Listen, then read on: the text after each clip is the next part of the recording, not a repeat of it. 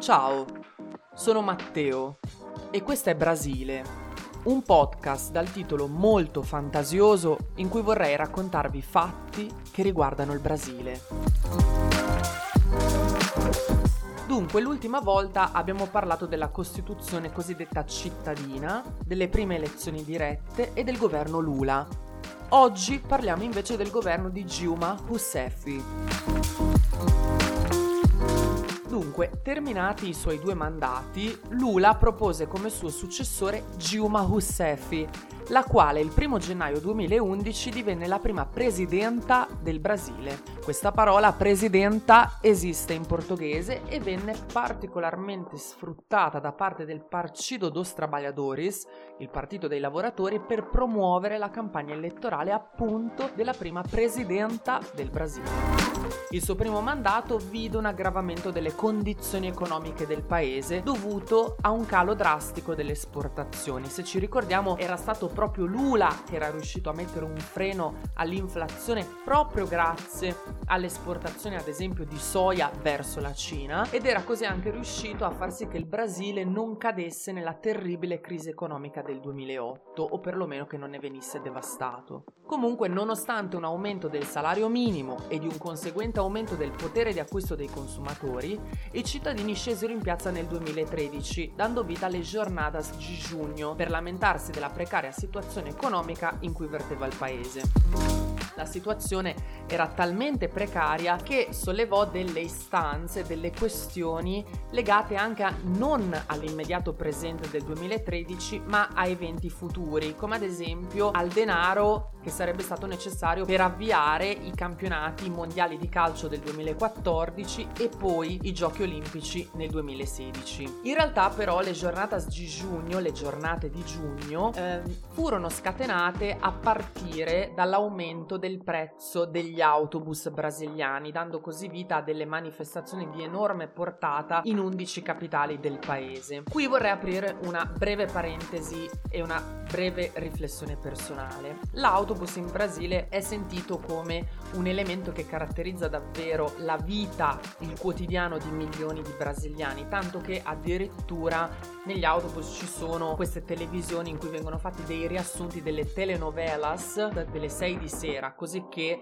i lavoratori e le lavoratrici possano riuscire a seguire ciò che si perdono durante il tragitto dal lavoro a casa o viceversa. E l'autobus compare spesso anche in letteratura brasiliana come cartina di tornasole dello stato sociale brasiliano. Sicuramente mi sento di consigliare un romanzo che si chiama Passaggero do fim do dia, passeggero della fine del giorno, di Rubens Figueiredo che parla di Pedro, non tanto della sua storia ma appunto del suo viaggio in autobus dalla città in cui lavora, che dovrebbe essere São Paulo se non mi sbaglio, verso la cittadina in cui abita la fidanzata nella periferia di San Paolo e il viaggio in autobus corrisponde alla crescita personale, mentale, se vogliamo spirituale di Pedro. E un altro racconto molto importante è Maria all'interno del romanzo Olhos d'Água di Conceição Evaristo, in cui qui devo mettere dei trigger warning sulla violenza e sul razzismo, in cui l'autobus diventa un luogo sinonimo di violenza, perpetrazione del razzismo, ma soprattutto di eredità della schiavitù. Ritorna molto spesso la parola linciare, frustare e qui chiudo la mia riflessione. E quindi queste manifestazioni, queste giornate di giugno portarono ad una caduta della popolarità della presidente, che sarà comunque rieletta nel 2014, ma questa volta non riuscirà a portare a termine il suo mandato. Venne infatti deposta con l'accusa di inadempienze di bilancio.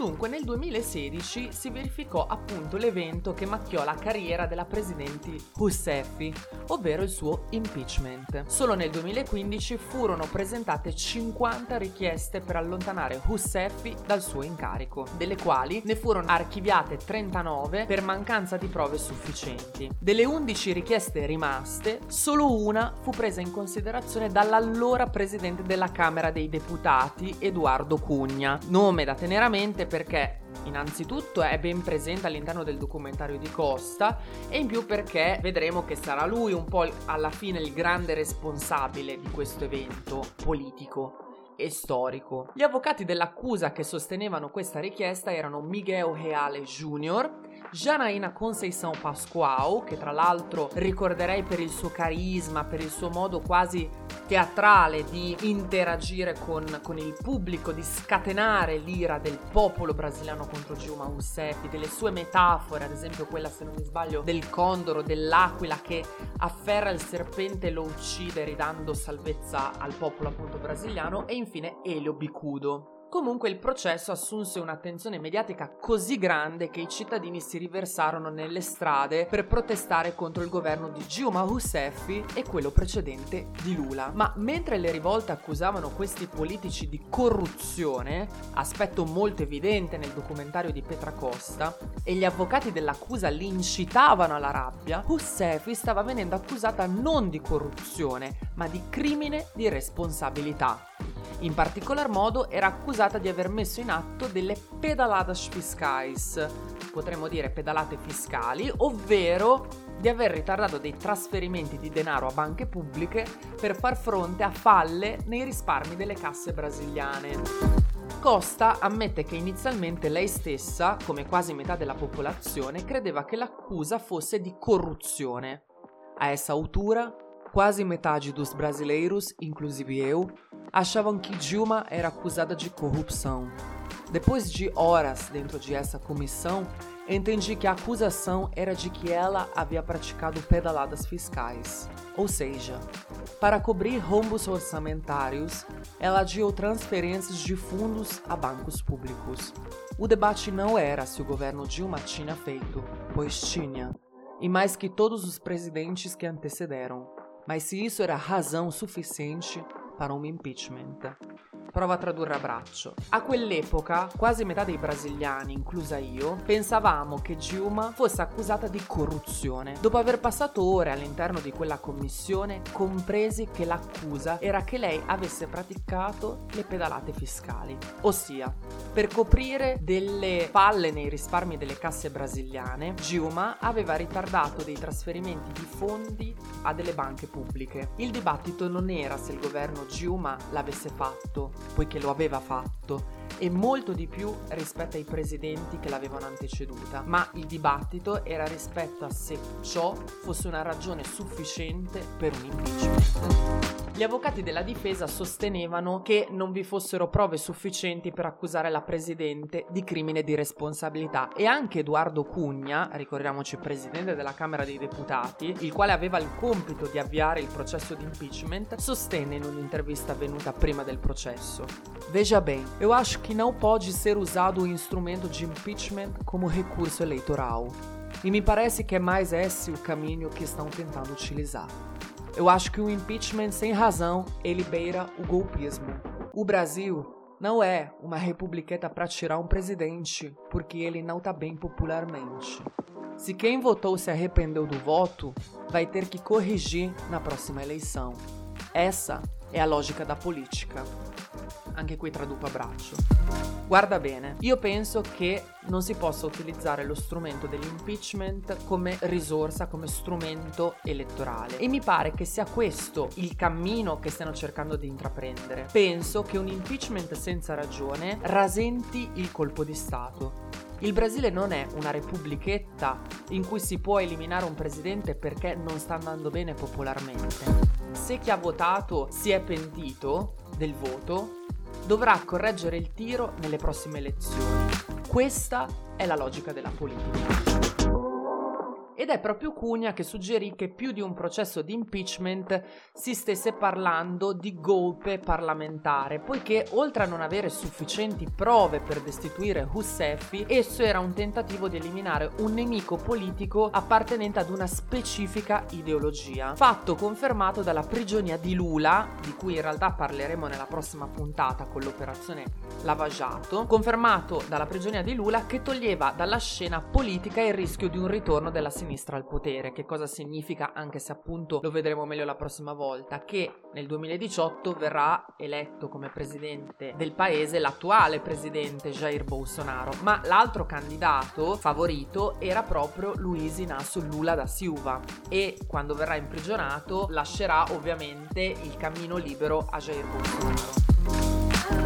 Tuttavia, nove mesi dopo, minacciato dal governo di perdere il suo incarico come presidente della Camera dei Deputati, Eduardo Cugna si rivolse al PT, al Partido dos Trabalhadores e a Rousseff per essere aiutato, i quali si rifiutarono e immediatamente egli avviò il processo di impeachment, che si concluse il 31 agosto del 2016 con la destituzione della presidente. Nel 2019 la principale avvocata dell'accusa, Janaina Pascoal, quella carismatica, no? Scriverà sul suo profilo Twitter, aperte le virgolette, Alguém acha che Giuma caiu per un problema contabile, chiuse le virgolette, ovvero qualcuno crede davvero che Giuma sia, sia caduta per via di un problema contabile? E questa frase può essere letta da due punti di vista.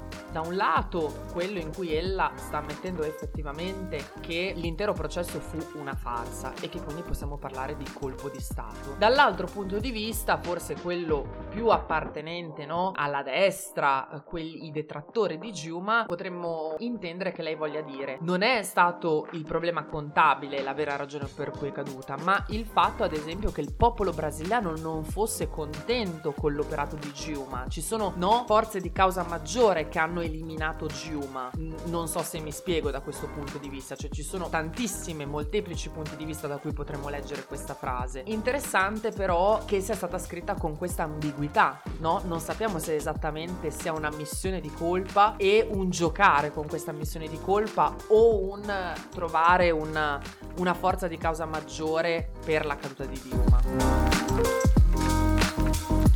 Beh, comunque, come si direbbe in portoghese, muito obrigado per avermi seguito fin qui e ci sentiamo nella prossima puntata di Brasile.